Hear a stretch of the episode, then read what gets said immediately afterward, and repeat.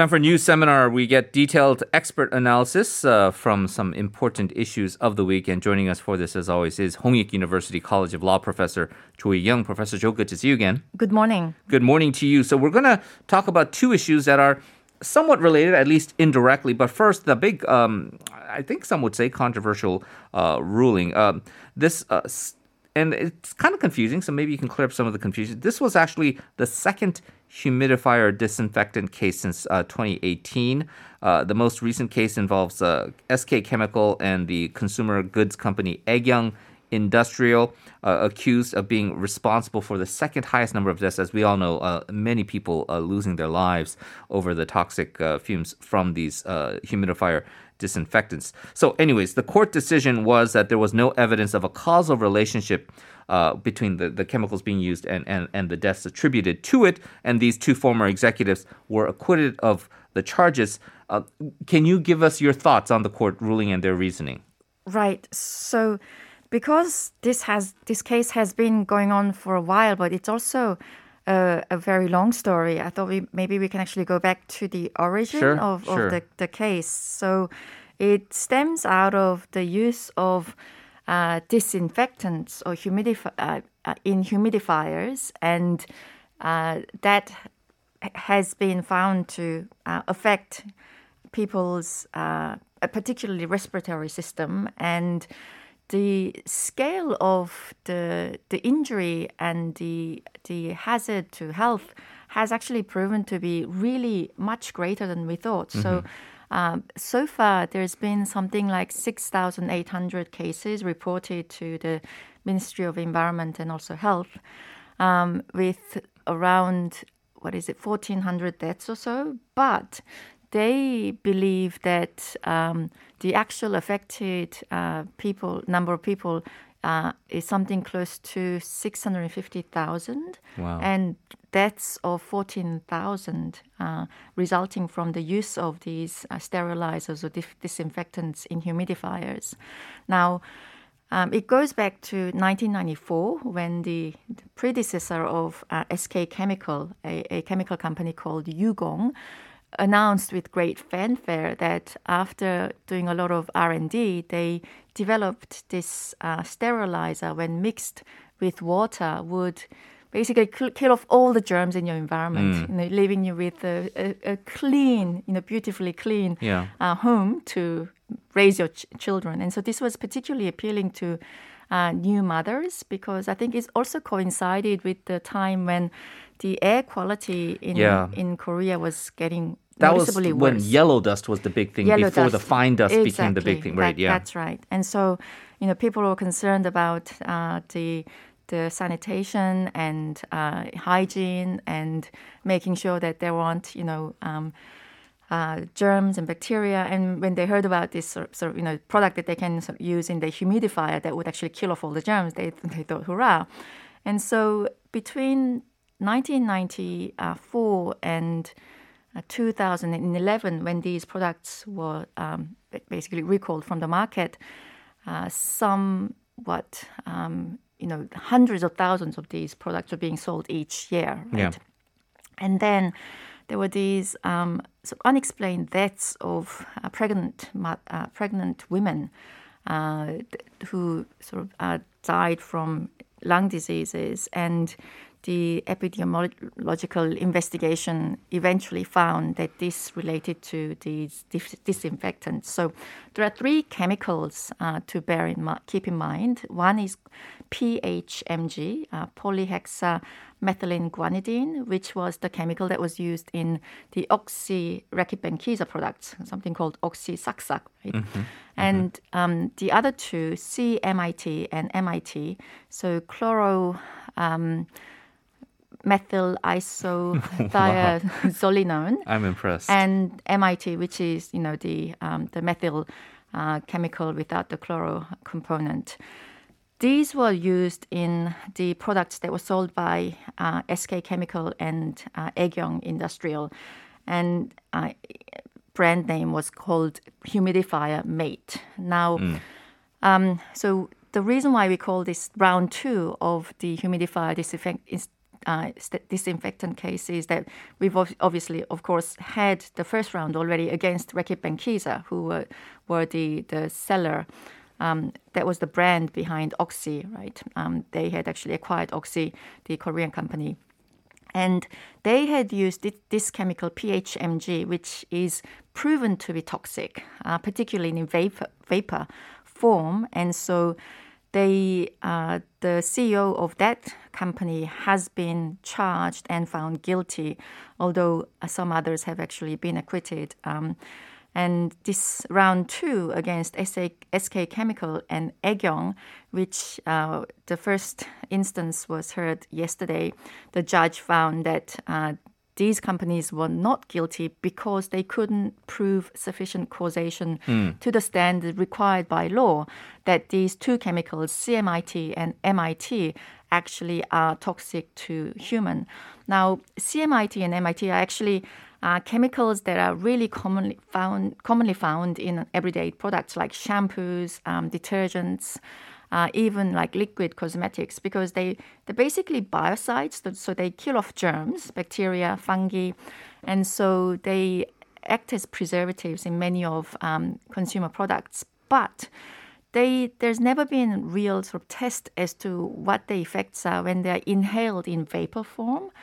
Uh, and there are lots of um, chemicals that that may be not as toxic when applied topically on your skin, but could be deadly if inhaled in vapor form. And so we don't really know the long-term effects of CMIT and MIT on human body. Mm-hmm. But um, the court basically just went by uh, a, a scientific study that was conducted um, over a much shorter period, something like four weeks, uh, on rats and the effect on rats if they inhaled vapors uh, of these chemicals. And uh, they found that there was no, you know, detectable sort of damage to their lung tissue, etc. And so they couldn't, uh, the prosecution couldn't prove uh, causation.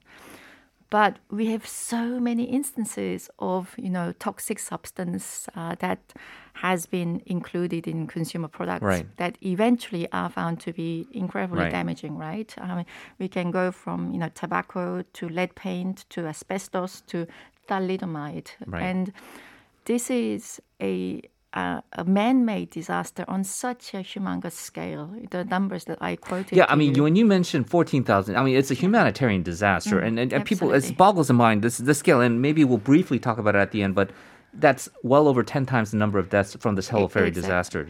Well, not quite ten times, but yes, right, right, at least four times. Right. Yes. So then the question is a lot of dissatisfaction with the court ruling, and I know that recently has been the case, right? Whether it's the Chung Kyung-shim verdict or the recent Lee Man Hee verdict, or right now this um, uh, verdict uh, rendered for the SK Chemical uh, Aekyung case. The prosecution says they're going to um, uh, appeal this to uh, uh, a higher court. Mm. What, what, how do you think this battle will shape out? Because as you say, if if this court ruled that the causality has not been established, but there mm. is so much correlative evidence, um, mm. what, what, do you think the strategy is going forward? So. Uh, the defendants in the case have been charged with negligent homicide, uh, which is obviously a, a crime. So the prosecution have to prove uh, the um, the charge uh, to the criminal standard, which is, you know, uh, typically beyond reasonable doubt. Okay. And so they have to show that, yes, these chemicals did indeed cause these diseases that uh, led to the deaths and, you know, this uh, irreparable injury to these people.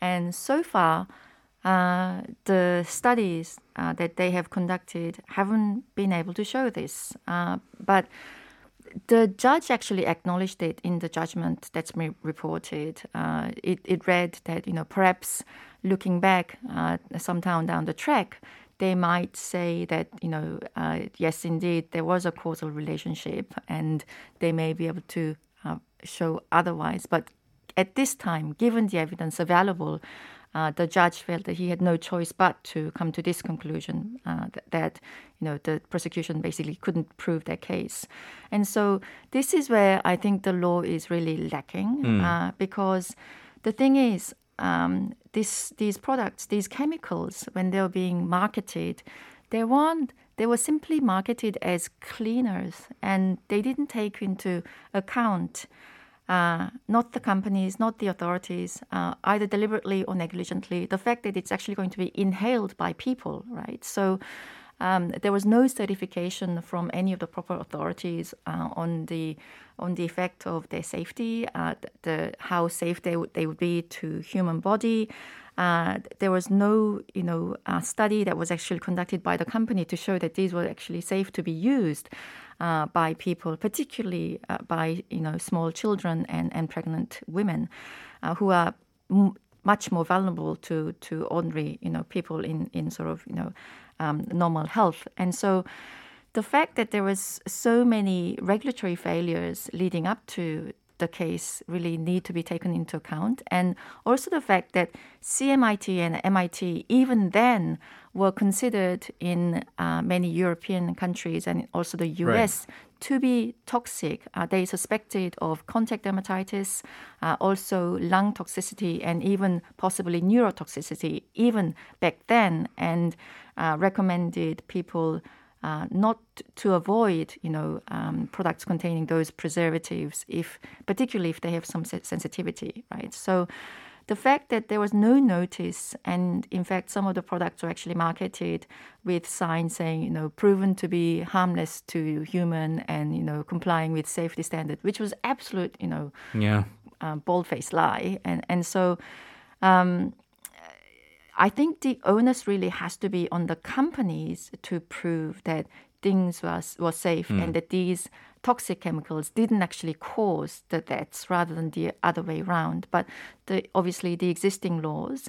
Um, the apply the normal is, standard, yeah. and uh, the person who's alleging something has to prove it, and so we have this this result. Um, I had been hoping that the recent uh, law that's been passed uh, d- dealing with uh, serious uh, disaster punishment. Um, so it was initially sort of designed to deal with industrial accidents, but it's actually been expanded to include things uh, that actually cause, you know, uh, large scale injuries to uh, consumers. Also, uh, they call it 시민재해, so mm-hmm. citizen disaster, and it would include cases where uh, known toxins or you know toxic material has been introduced uh, and it uh, leads or to uh, injury or death of of um, users, but once again, uh, the the standard of proof and the onus of proof uh,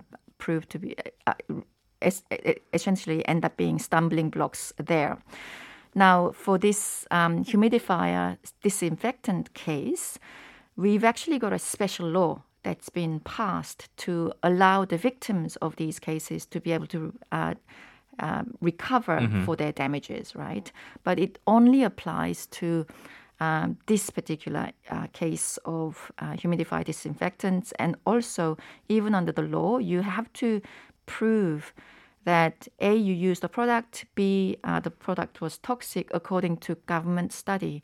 And unfortunately, CMIT and MIT haven't really been um, proven, even under government studies, to be uh, yeah. toxic. And so, um, on appeal, what's going to happen um, unless they are able to uh, produce additional evidence to show, um, you know, stronger causal relationship, uh, they may not be able to uh, succeed once again. Um, but mm.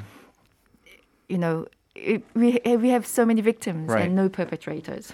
Yeah, and so uh, it, it is a very nuanced view in terms of how you what you're explaining, what the judge was thinking in terms of their reasoning with this uh, recent verdict. Uh, you mentioned briefly, I think, before we uh, went on air, where common sense would tell you, and I and I spoke with scientists um, years ago when this was uh, first a controversy right. from Europe and beyond, where a lot of them had never heard of this yes. situation of widespread use of using disinfectants in humidifiers. Mm-hmm. Uh, it was almost kind of solely a uniquely Korean thing to do.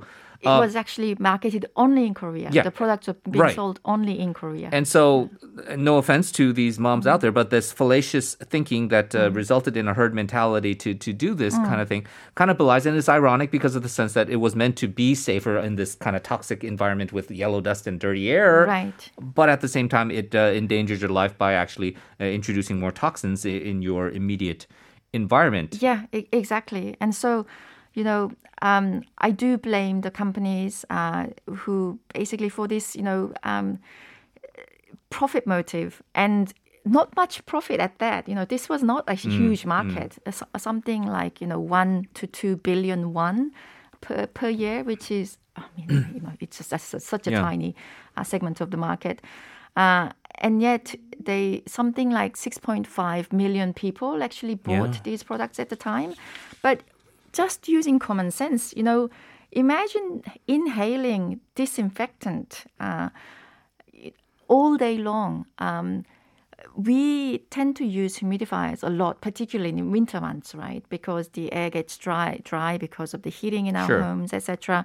But I have also never come across using disinfectant in, humidifier. And as what I have read is that in fact, we Korea is the only country where this product had been marketed to consumers, and just using your common sense, you you have to wonder, you know, anybody with any sort of you know chemistry or biology tra- training would have to wonder and put question uh, mark around the usage of this. Uh, um, if you're thinking about the fact that you will be inhaling biocide all day long as Yeah. in vapor form Yeah. into your lungs, you know, what's that going to do?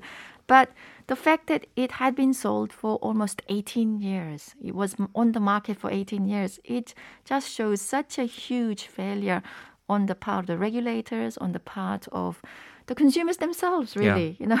Well, to put a bow on it, then, because that overall kind of indirectly ties into the Sewol Ferry disaster, and it, Sewol Ferry certainly much more of a politically charged issue, especially during that uh, period of the Park Geun-hye presidency when uh, it was just a very, very dark period for it. A, a lot involved, including people in the media who weren't able to talk about what was going on. But Right.